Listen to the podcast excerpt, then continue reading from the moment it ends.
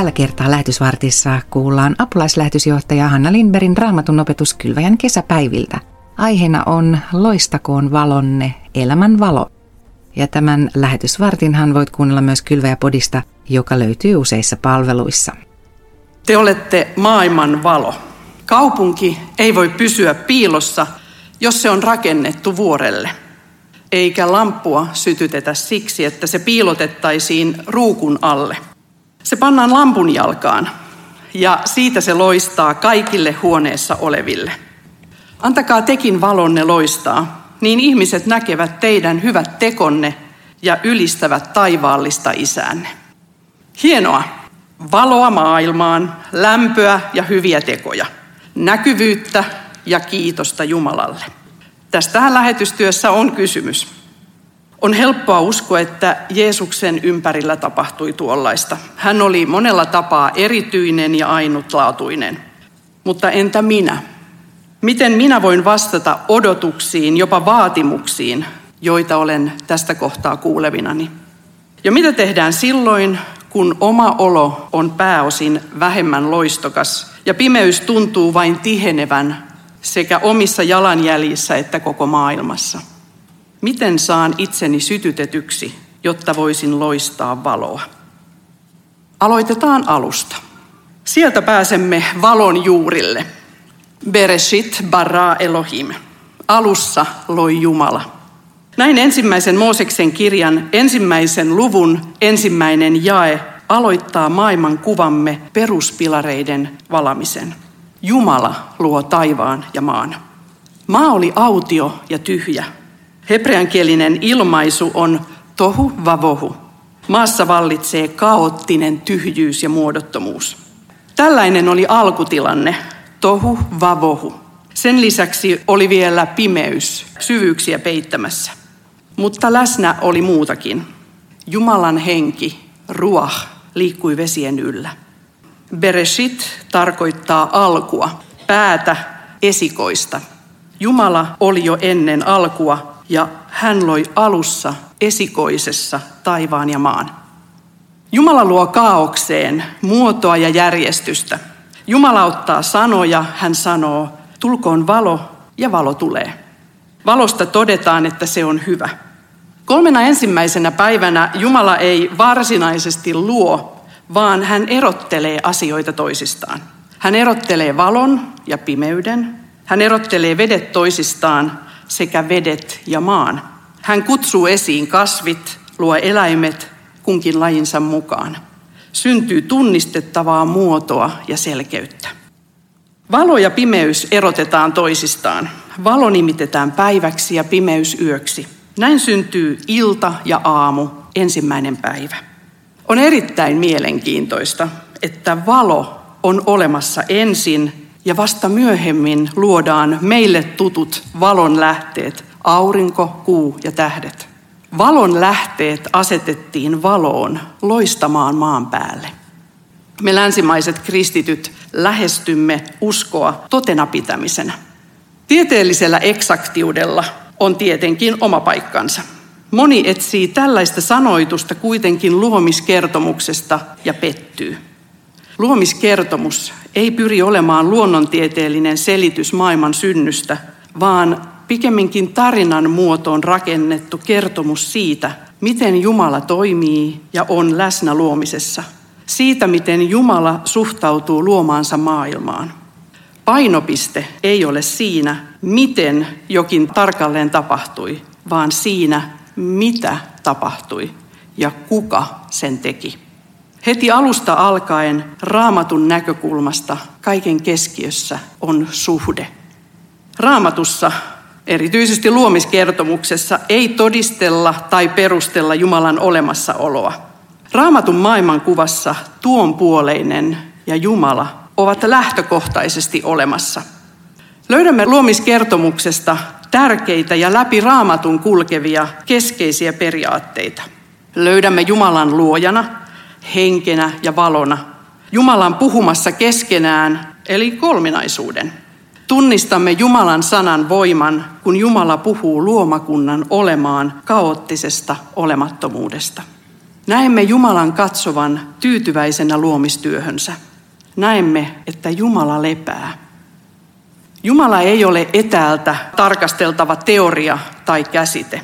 Jumala on koettavissa.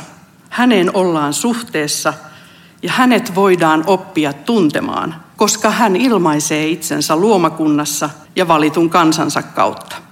Tällainen tietäminen on totuuden elämistä ja tuntemista koko olemuksellaan ja koko elämällään. Ei vain opiskeltua tietoa tai datan siirtoa. Länsimaissa määrittelemme totuuden pysyvänä ja muuttumattomana. Totuus on meille absoluuttinen, mutta lähi ajattelussa ja raamatun maailmassa totuus sen sijaan on dynaaminen. Se avautuu. Elämän ja ajan myötä totuuden voi tuntea monipuolisemmin, laajemmin. Siihen tulee syvyyttä ja näkökulmia, siihen voi sukeltaa. Tätä on myös Jumalan tunteminen. Kun Jeesus sanoo olevansa elämä ja maailman valo, hän väittää kirjaimellisesti olevansa kaiken olemassaolon lähtöpiste ja katalyytti. Hän sanoo olevansa persoonallinen viisaus ja Jumalan opetus. Hän on tuonut Jumalan ulos, eli tehnyt Jumalan tiettäväksi. Jeesus on lihaksi tullut sana, tähän maailmaan tullut luomisen sana, logos. Ja nyt hän on tullut todellinen valo, joka valaisee jokaisen ihmisen. Valo, jonka kirkkaus opettaa meidät tuntemaan Jumalan. Ulkonaisesti Jeesuksen seuraajat olivat aluksi pieni vainottu vähemmistön vähemmistö, mutta luomisjärjestyksestä nouseva ja Jeesuksessa käsin kosketeltavaksi tullut todellisuuskäsitys sai aikaan rohkeuden ja kuuliaisuuden maailman valloittamiseksi valon sanomalle evankeliumille. Kristityt tiesivät olevansa mukana jossain elämää ja näkyvää todellisuutta suuremmassa.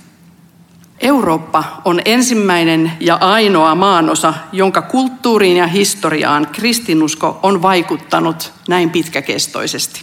Tämänhetkinen Eurooppa on kristinuskon tuotos ja maanosamme on myös ensimmäinen, joka on laajasti luopumassa kristinuskosta. Kristittyinä me uskomme, että juutalaiskristilliset arvot ja Jeesuksen tunteminen on parasta, mitä niin suomalaisilla, muilla eurooppalaisilla kuin muidenkin maanosien ihmisillä voi elämässään olla. Näille arvoille rakentuu myös inhimillisesti paras yhteiskuntaelämä. Pakanallinen Eurooppa 2000 vuotta sitten ja nykyinen jälkikristillinen Eurooppa ovat monessa kohdin eri maailmat. Kuitenkin aivan samat tekijät, jotka vaikuttivat kristinuskon leviämiseen ja voittokulkuun Euroopassa, ne ovat edelleen evankeliumin leviämisen elementtejä kaikkialla maailmassa. Seuraavat viisi tekijää osaltaan selittävät sen, miksi kristinusko levisi ja käytännössä syrjäytti pakanuuden Euroopassa 500 vuodessa. Kristityt muodostivat uudenlaisen yhteisön, jossa elettiin keskinäisessä rakkaudessa ja huolenpidossa. Kristittyjen moraali oli tunnistettavan erilainen. Kristityt olivat pyhiä, heidän seksuaalimoraalinsa ja perheelämänsä erosivat muista – Elämän kunnioitus ja arvostus näkyi sekä syntymässä että kuolemassa, kun samalla he eivät eristäytyneet yhteiskunnasta. Kristityt todistivat rohkeasti uskostaan Jeesukseen, puolustivat uskoa ja olivat valmiita kärsimään, jopa kuolemaan sen tähden. Yhteisön jäsenet palvelivat toisiaan ja myös ulkopuolisia itsensä antavalla ja uhraavalla tavalla. Ja lopuksi rukous ja pyhän hengen voima olivat todellisia heidän keskuudessaan näkyvällä tavalla.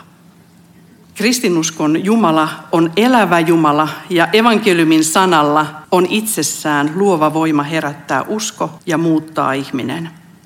Elämmekö me kristittyinä näin? Tunnistetaanko kristilliset seurakunnat yhä samoista asioista kuin alkuseurakunta?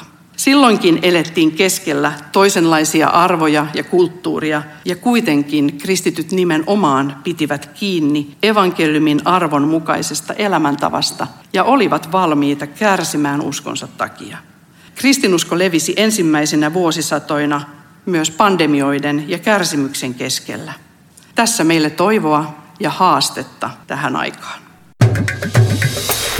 Kylväjä, jotta Jumalan valtakunta leviäisi. Yksi juutalaisuuden tunnuspiirteitä ja sen muista kansoista läpi historian erottanut asia on ollut lepopäivä, sapatin pitäminen. Kristinusko vaihtoi tietyssä historian vaiheessa lepopäivän viikon ensimmäiselle päivälle Jeesuksen ylösnousemuksen päiväksi ottaakseen etäisyyttä juutalaisuuteen.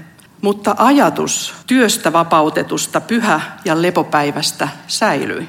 Oman aikamme media on pullollaan otsikoita työuupumuksesta ja burnouteista, suorittamisesta ja masennuksesta, täydellisyyden tavoittelusta ja uppoamisesta intohimotyöhön samaan aikaan, kun työnteko ja erityisesti kuluttaminen on mahdollista 24-7.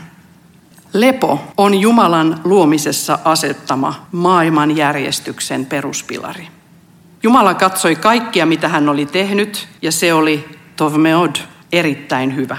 Taivaat ja maa ja kaikki, mitä siinä oli, tuli riittävän valmiiksi, ja Jumala lepäsi. Miksi? Loppuiko häneltä voimat ja ideat? Ei tietenkään, sehän olisi naurettavaa. Mutta toisin kuin ihminen, Jumala ei tarvitse fyysistä lepoa. Jumala lepää, koska hän on saanut luomisen oman mielensä mukaisesti valmiiksi. Luoja sisällytti oman luomisvoimansa luomakuntaan, joka on ladattu täyteen elämää uusintavaa potentiaalia. Jumalan hyvä ei ole pysähtynyttä, vaan elävästi ja dynaamisesti eteenpäin jatkavaa. Kaikki lisääntyy lajinsa mukaan ja kasvaa, ja Jumala saattoi nauttia luomakunnastaan. Näin Jumala kertoo meille heti alussa tärkeän lähtökohdan. Ennen kuin mennään yhtään pidemmälle, pitää oppia lepäämään. Nyt Jumala sanoo, että ihmisen arvo ei tule tekemisestä ja tuottavuudesta. Ensimmäinen asia, mitä ihmisen kohdalle luomisessa tulee, on lepopäivä, sapatti Jumalan kanssa. Jumala erotti viikon muut päivät seitsemännestä päivästä.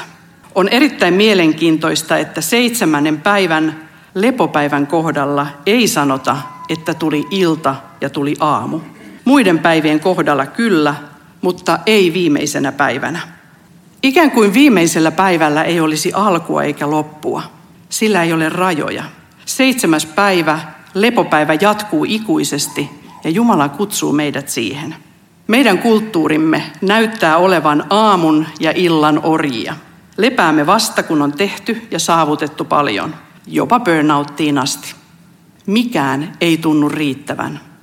Lepopäivän kautta Jumala sanoo meille, sinun pitää osata lopettaa ja opetella lepäämään.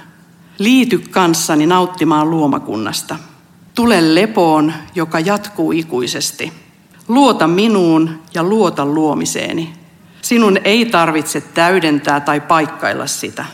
Tämä riittää. Sinä riität. Raamatun mukainen vuorokausi alkaa levolla yöllä, jolloin nukutaan, ei töiden ja tekemisen suunnittelulla. Tämä on Jumalan arvojärjestys. Et ole orja. Jatketaan siis levosta käsin kirjaimellisesti. Miten voin siis vastata niihin odotuksiin, jopa vaatimuksiin, miltä maailman valoksi kutsuminen kuulostaa?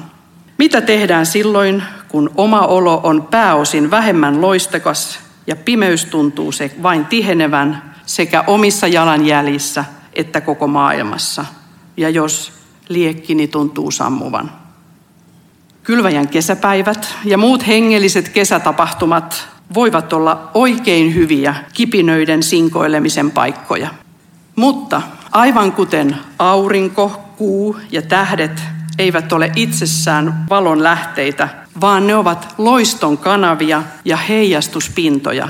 Samoin maailman valona olemisessa ei ole kyse meistä, vaan siitä, kenessä me olemme ja mitä meistä heijastuu. Jeesus puhui ja sanoi, minä olen maailman valo. Se, joka seuraa minua, ei kulje pimeässä, vaan hänellä on elämän valo. Seurataan häntä, minne ja mihin se meidät sitten viekin.